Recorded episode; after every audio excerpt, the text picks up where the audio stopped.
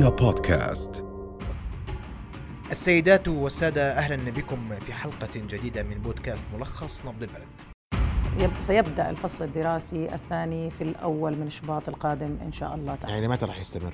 إلى 20 6 إن شاء الله. القرار اللي تم اتخاذه قبل فترة بأنه آه، قمنا بتقديم آه، امتحانات النهائية للفصل الدراسي الأول وتقديم الفصل الدراسي الثاني ليبدأ بواحد اثنين. وإن شاء الله كل استعداداتنا وكل تجهيزاتنا إنه إن شاء الله الفصل الدراسي الثاني أيضا وجاهي. هذا الجدل أوجد ردود فعل بين مؤيد ومعارض ومن ثم تحول الحديث عن توصيات ليست ملزمة. لإيضاح ما يحدث سيكون معنا بعد قليل معالي وزير التربية والتعليم الدكتور وجيه عويس. معالي وزير التربية والتعليم والتعليم العالي آه، الدكتور وجيه عويس مساء الخير أهلا بك في نبض البلد مساء النور يا هلا. دكتور اولا أفهم منك ما الذي حدث اليوم؟ الخبر الأول قال أن هناك لجنة تخطيط قررت تأجيل الدوام حتى 20 شباط ومن ثم نعم. صدر نفي بانه هاي لجنة تخطيط لم تجتمع اللجنة العليا ولم يتم إقرار ذلك. نعم لجنة التخطيط هي تنسب الصحيح. نعم. ولجنة التخطيط هي معنية بدراسة. آه، إذا كان هناك في تأجيل على التدريس وعلى بتعرف على ال- الأجندة اللي بتتعلق بالتدريس. لكن آه، إحنا جرت العادة عندنا اتخاذ القرارات خاصة القرارات اللي تتعلق بالصحة و- والدراسة. في هناك لجان مهمة يجب أخذ رأيها منها لجنة الأوبئة وبعدين اللجنة الإطارية وبعدين مجلس الوزراء. إحنا أخذنا الخطوة الأولى تنسيب ببعض المقترحات وهي مقترحات ما زالت مقترحات. هذه المقترحات آه، آه، غدا ستعرض على لجنة الأوبئة الساعة واحدة بعد الظهر ثم ستعرض على اللجنة الإطارية وثم على مجلس الوزراء. لذلك القرار راح يكون بعد عرض هذه يعني الاقتراحات على مجلس الوزراء. فبتمنى إنه هذا اللغط أو يعني اللي انحكى إنه أنا اللي حكيته اليوم يوضح كل الأشياء اللي صارت. طيب يعني دكتور معلش اسمح لي أنا بدي أفهم منك اليوم. هذا قرار لجنة التخطيط. قرارات لجنة التخطيط ملزمة غير ملزمة؟ لا غير ملزمة. وزارات التخطيط عادة زي ما صار بالحالة الأولى. إحنا تتذكر آه، بكرنا الامتحانات بالف- بالفصل الماضي وعملنا كل شيء بس كله مشي حسب الأصول راحت على اللجان المعنيه واللجان المعنيه أخذت القرار النهائي. طيب. لذلك هذا لا يختلف عن ما حدث سابقا. طيب. في هناك اقتراحات. هاي الاقتراحات طلعت من لجنة التخطيط وهي المسؤولة عن هذه الاقتراحات. وهذه الاقتراحات ست- سترسل إلى اللجان المعنية وخلال أيام راح سيؤخذ فيها قرار. خلال أيام دكتور ما هو هذا عمل عمل حالة إرباك اليوم الخبر اسمح لا لي ليش بده يكون في إرباك؟ إحنا بعدنا ما داومنا مفهوم دكتور وجيه بيكون بواحد اثنين. ما هو اسمح لي هلا بقول لك أنا وين حالة الإرباك اسمح لي بس بدقيقة قبل هيك. غدا تعرض على لجنة الأوبئة الواحدة بعد الظهر. نعم. ومن ثم متى ستعرض على اللجنة ال- الإطارية العليا؟ يمكن بأسرع وقت ممكن. يمكن 24 ساعة 48 ساعة. وثم مجلس الوزراء يعني نتوقع قرار قرار مجلس الوزراء في جلسته المقبله مثلا؟ إن شاء الله إن شاء الله. يعني يوم الأربعاء؟ إن شاء الله هذا يعني إذا كان انعقدت اللجنة ال- الإطارية قبل يوم الأربعاء. إذا عقدت الإطارية قبل يوم الأربعاء. نعم. بس دكتور ال- ال- الموضوع حتى في. يعني صدرت تصريحات عن مسؤولين في وزارة التربية والتعليم. لا أكدت الموضوع. يا أخي خلينا نكون واقعيين لم يخرج أي تصريح من وزارة التربية والتعليم. لم يخرج. أنا لم أتحل أتكلم بهذا الموضوع على الإطلاق. أنت شخصيا تحدثت بالنفي بوضوح أن هذا لجنة التخطيط هذا لكن قر... أنا قلت بالحرف الواحد هذه توصية والتوصية ستذهب إلى إلى مراجع عليا. أوكي.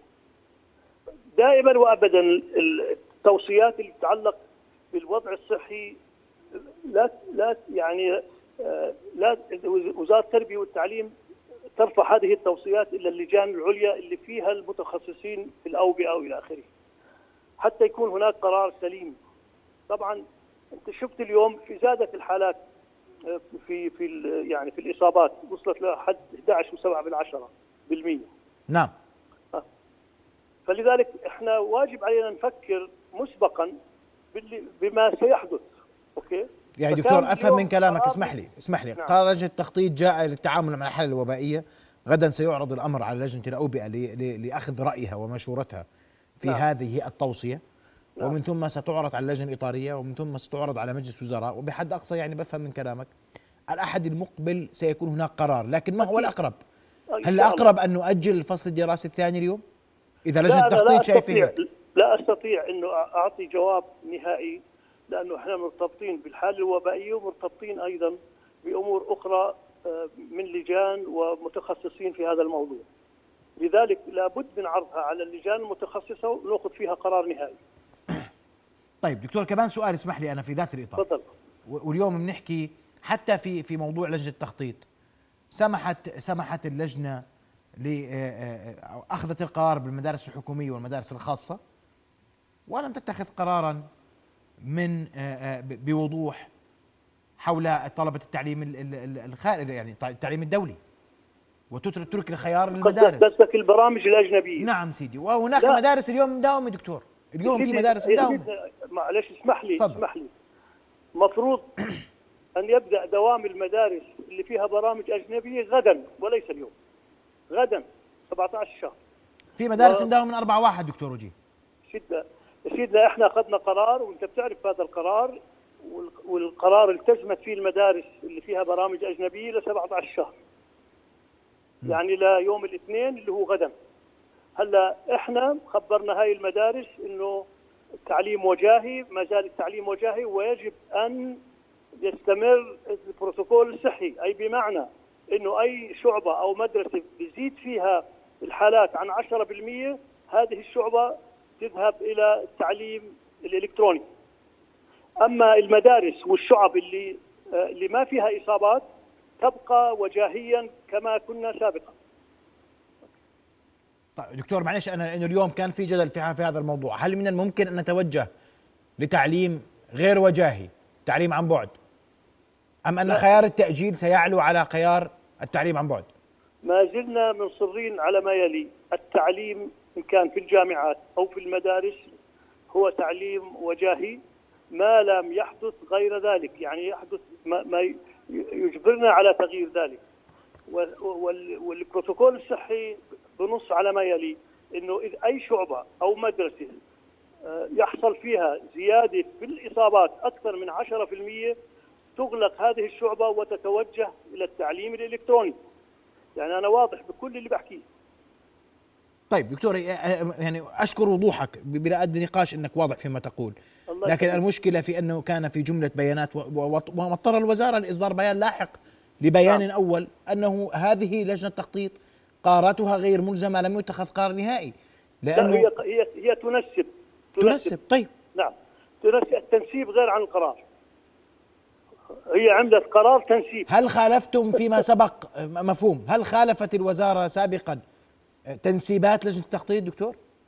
لا طبعا. إحنا بالمر بال- زي ما حكيت سابقا إنه بالحالة الأولى لما أجلنا الامتحانات وسبقناها كان هناك آه، تنسيب من لجنة من هذه اللجنة ثم ذهبت إلى ال- لجنة الأوبئة وذهبت أيضا إلى مجلس الوزراء. تفاصيل المنخفض الجوي المقبل المناطق التي قد تشهد تساقطا للثلوج كمية الأمطار المتوقعة وأيضا نتحدث فيها عن آه، سبل الحفاظ على سلامة المواطنين في المملكة للتعامل مع الحالة الجوية الحالية. أرحب بداية بمدير طقس العرب أستاذ محمد الشاكر. أستاذ محمد مساء الخير. مساء النور يا أهلا وسهلا. والله فهمنا شو اللي صاير إنكم أنتم لخبطونا قلتوا منخفض درجة ثانية وأمورنا مستقرة. صح. نطينا على ثالثة وقلنا الحالة حالة. شو اللي صاير؟ والله هو تأثرت المملكة خلال آخر 48 ساعة بمنخفض جوي. هذا المنخفض هو مصنف من الدرجة كانت الثانية. شفنا أمطار طبيعية الأجواء عادية في الخارج. إيه، عادية باردة يا محمد. هي باردة هلك. طبعا لكن هو آه. شتو شتوي طبيعي يعني ضمن ال- المطر طبيعي ماشي. آه بالضبط. آه الأجواء طبعا كانت آه يعني أو كميات الأمطار سجلت تقريبا حوالي 40 ل 50 ملم في بعض المناطق خلال الفترة الماضية. الآن دخولنا في ساعات الليل القادمة بعد منتصف الليل. في هواء قطبي آه عم بتحرك باتجاه المنطقة قارس البرودة. آه هذا راح يؤدي إلى تشكل منخفض جوي جديد، هذا المنخفض راح يتشكل هذا نص الليلة هاي نعم يعني بعد ساعات بالضبط. بعد بعد ثلاث ساعات بالضبط. آه. هذا منخفض هو تم تصنيفه من الدرجة الثالثة سبب التصنيف في المنخفض الجديد الدرجة الثالثة أنه في معاه ظواهر جوية تؤثر أكثر بكثير من الدرجة الاعتيادية يعني النائب أندريه وقف من مكانه وقال له آه، مش ب... مش هيك يا زلمة أو بس يا زلمة وعلى طول لخموا لخموا أربع بكوس على وجهه زميله اللي قبله شادي فريج لا بينه وبينه كلام ولا بينه وبينه حكي ولا شيء وعلى طول تناوله وخنقه وحط راسه بالطاولة لدرجة إنه البنات اللي قاعدات جنبه شافن عيونه طلعا من راسه ولسانه يطلع ورمى راسه على كتفه يعني كاد شوي كان. وصار يصرخن مات مات. لما قام عليه اندري وقام اندري بده ينقذه وأكل فيه النصيب. ولو لما جو الشباب هذول بارك الله فيهم كان كان استمر المشهد جزء الحق كل المجلس. الحديث حول حيثيات هذا الموضوع. أرحب بضيفي دكتور غازي النبات رئيس اللجنة النيابية المكلفة بالتحقيق في القضية. مساء الخير دكتور. مساء الخير.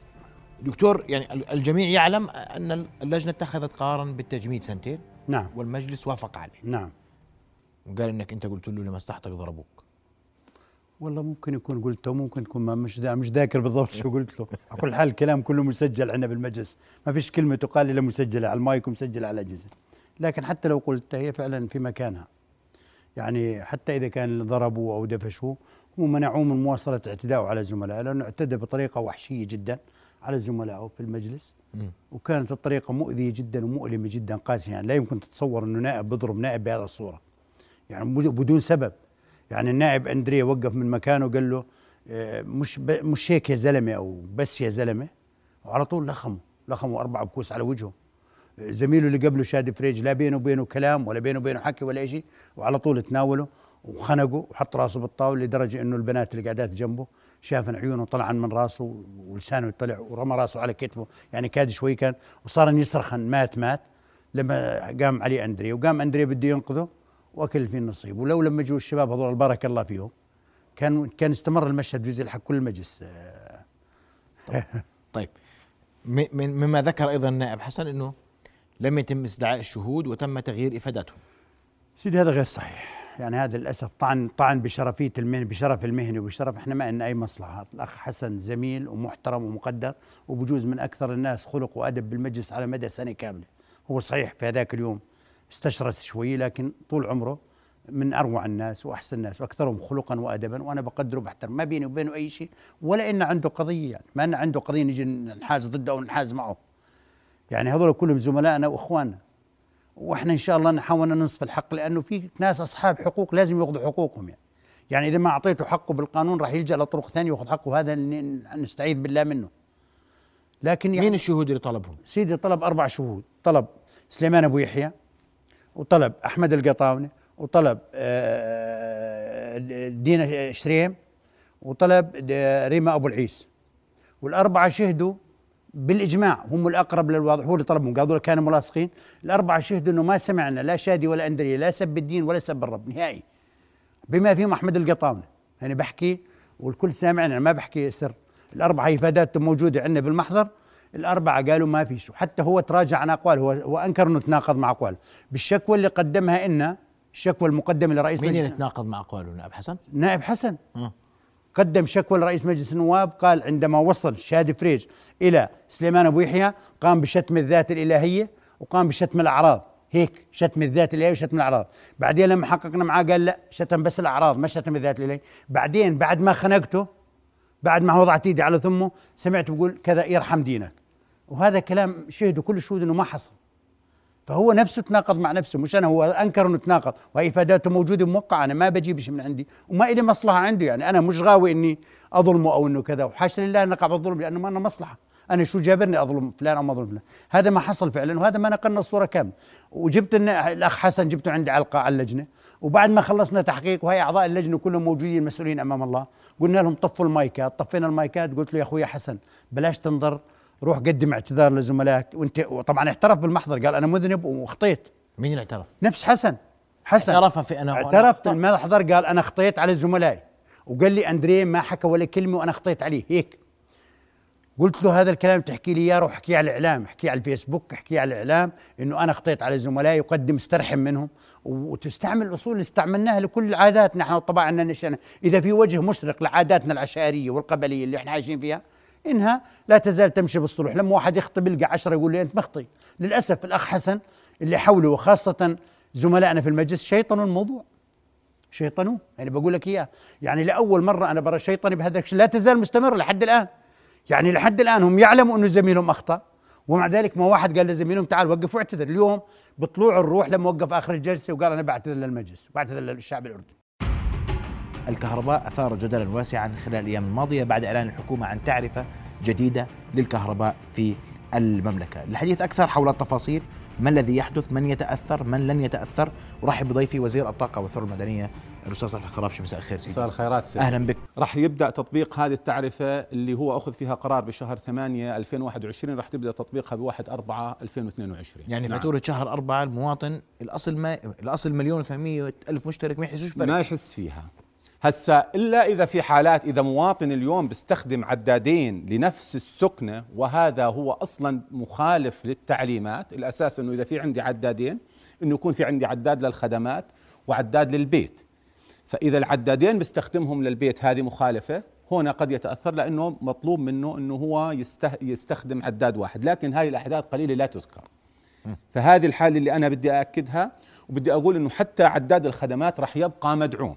إحنا الدعم اللي بنحكي عنه هنا للشريحة اللي بتستهلك أقل من 600 كيلو وات أو الشرائح اللي بتستهلك أقل من 600 كيلو وات عندنا نوعين من الدعم.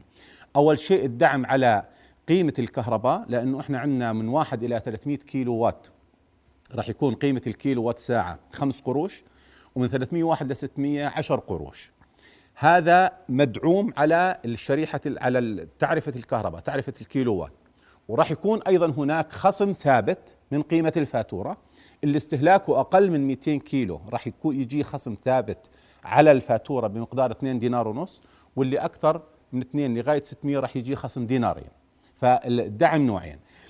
العدادات الخدمات راح تاخذ دعم التعرفه الكهربائية الخمس قروش وعشر قروش لكن ما راح تاخذ قيمة الخصم الثابت على الفاتورة اللي هي الدينارين ونص أو دينارين حسب الشريحة اللي يقع فيها الاستهلاك. اللي فوق ال 600 ملوش خصم ثابت على الفاتورة. اللي فوق ال 600 ما له هذا الخصم. اللي بتجاوز اللي بتجاوز ال 600 كيلو ما إحنا مشان نكون واقعيين. إحنا اللي بتجاوز ال 600 كيلو يعني المفروض إنه آه بأتي السؤال هل أنا آه، اللي استهلاكه عالي؟ هل هو مستحق للدعم ولا لا؟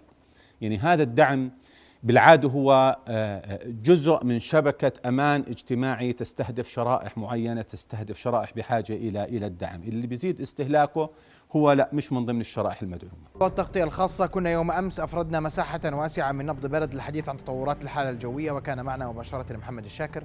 محمد الشاكر يعود إلينا مجددا في نبض بلد للحديث عما حدث خلال الساعات القادمة وما هو متوقع خلال الساعات القليلة المقبلة. أهلا بكم. نبدأ تغطيتنا المباشرة للحالة الجوية ميدانيا وآخر التطورات وبداية أبدأ بالأمن العام وأرحب مباشرة بفراس بيك دويري. فراس بيك مساء الخير. مساء الخير. الله يعطيكم العافية. أسعد الله مساكم جميعا. الله يعطيكم العافية جميعا يعطيكم ألف عافية. طمنا على حالة الطرق بداية فراس بيك لو سمحت. أه بسم الله والصلاة والسلام على رسول الله. أه موسم للخير نسأل الله أن يكون طيبا نافعا على بلدنا آمين دائما.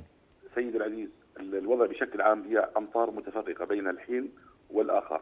أه تتفاوت الهطولات حسب ما ذكر الراصد الجوي. أه عندنا تشكل للضباب في بعض المناطق ومدى الرؤية واضح ومتغير في بعض المناطق. بحب أه يعني لغاية اللحظة أن أنوه أنه بداية تساقط خفيف للثلوج في منطقة شمال عمان في العاصمة في منطقة لاعي العلي وصويلح وشفا بالإضافة إلى تساقط خفيف للثلوج كذلك في الكرك منطقة المدار الجنوبي وفي الطفيله بصيرة والقادسية والعيص. باقي المناطق يعني هي متفاوتة في الهطولات بين غزير وخفيف لكن الطقس يلامس البرودة التامة. كل بحب أطمن إخواني المواطنين إنه كل الطرق سالكة باستثناء طريق القادسية بصيرة ولكن هنالك أيضا طرق سالكة بحذر شديد بسبب بداية لتشكل الإنجماد وهي منطقة إيل أذرح المريغة في معان ورأس النقب قرى العيمات الشوبك البتراء طريق دلاغ الملوكي وكذلك طريق البتراء سالكة بحذر شديد. آه يعني بدأت الحالة الجوية بالاشتداد اعتبارا بعد منتصف الليل الماضي وصباح هذا اليوم وسقطت أمطار غزيرة إذا خلال الساعات القليلة القادمة سنصل إلى حالة الانجماد يعني تسيطر الكتلة الهوائية الباردة على المملكة في معظم مناطق المملكة. كتلة هوائية باردة من أصل قطبي في هطولات الهطولات هاي تكون على الشكل ثلوج أحيانا والله هو في وضعية جوية خلال منتصف الأسبوع القادم إن شاء الله. نراقب تطوراتها ونتابع تطوراتها. أستاذ جمال معلش نلخص أول شيء إحنا ذكرنا جملة من التوقعات يوم غد لما سيحدث اليوم. نلخص أبرز ما كان اليوم آه، من من تأثيرات المنخفض الجوي على المملكة حتى اللحظة. آه، يعني بدأت الحالة الجوية بالاشتداد اعتبارا بعد منتصف الليل الماضي وصباح هذا اليوم وسقطت أمطار غزيرة في المناطق الشمالية والوسطى. أكثر الأماكن سقوط للأمطار كانت المناطق الوسطى آه، منطقة السلط وأيضا عمان الغربية. المناطق الوسطى وصلت بحدود حوالي 50 ملم أو أكثر. وأيضا خلال الأيام الماضية وصلت يعني التراكمية وصلت بحدود 80 ملم أيضا تساقطت ثلوج خفيفة على المرتفعات الجبلية العالية وبعد مساء هذا اليوم آه، من بعد ظهر هذا اليوم بدأ الهطول يخف تدريجيا. وزي ما إحنا شايفين على الخارطة الجوية أو صور الأقمار الصناعية بنلاحظ أنه حركة الغيوم تتجه من الشمال باتجاه الجنوب وبالتالي تركزت الفاعلية الجوية مساء هذا اليوم في المناطق الجنوبية حيث تساقطت الثلوج على مرتفعات الشراه ومنطقة الشوبك والمرتفعات الجنوبية وأيضا تناقصت كميات الغيوم في المناطق الشمالية. وأيضا سقطت بعض الثلوج في مناطق البادية الشرقية الأردنية. طبعا مع انخفاض واضح وكبير على درجات الحرارة يعني اليوم العظمى وصلت بحدود 5 إلى 6 درجات مئوية في عمان والمرتفعات الجبلية. أقل من معدلها بحوالي على الأقل 6 إلى 7 درجات مئوية لأنه معدل العظمى في مدينة عمان في مثل هذا الوقت من السنة هو بحدود 12 درجة مئوية. في حين معدل الصغرى هو 4 درجات مئوية. اذا كانت أجواء باردة بامتياز هذا اليوم. أيضا كانت ماطرة بامتياز. آه، أعطت والحمد لله كميات ممتازة من الأمطار في المناطق خاصة في المناطق الوسطى وتبعها بعد ذلك المناطق الجنوبية والهطولات أيضا شملت أمطار وثلوج. وبقصد بالهطول هون يعني كل أنواع الهطول سواء كان ثلج أو مطر. هذه هي الأوضاع الجوية وكانت أيضا سرعة الرياح شديدة في صباح هذا اليوم لكن خفت تدريجيا والآن بدأت السحب بالانقشاع في المناطق الشمالية وتدريجيا إلى المناطق الوسطى والآن درجات الحرارة متدنية في معظم مناطق المملكة. رؤيا بودكاست.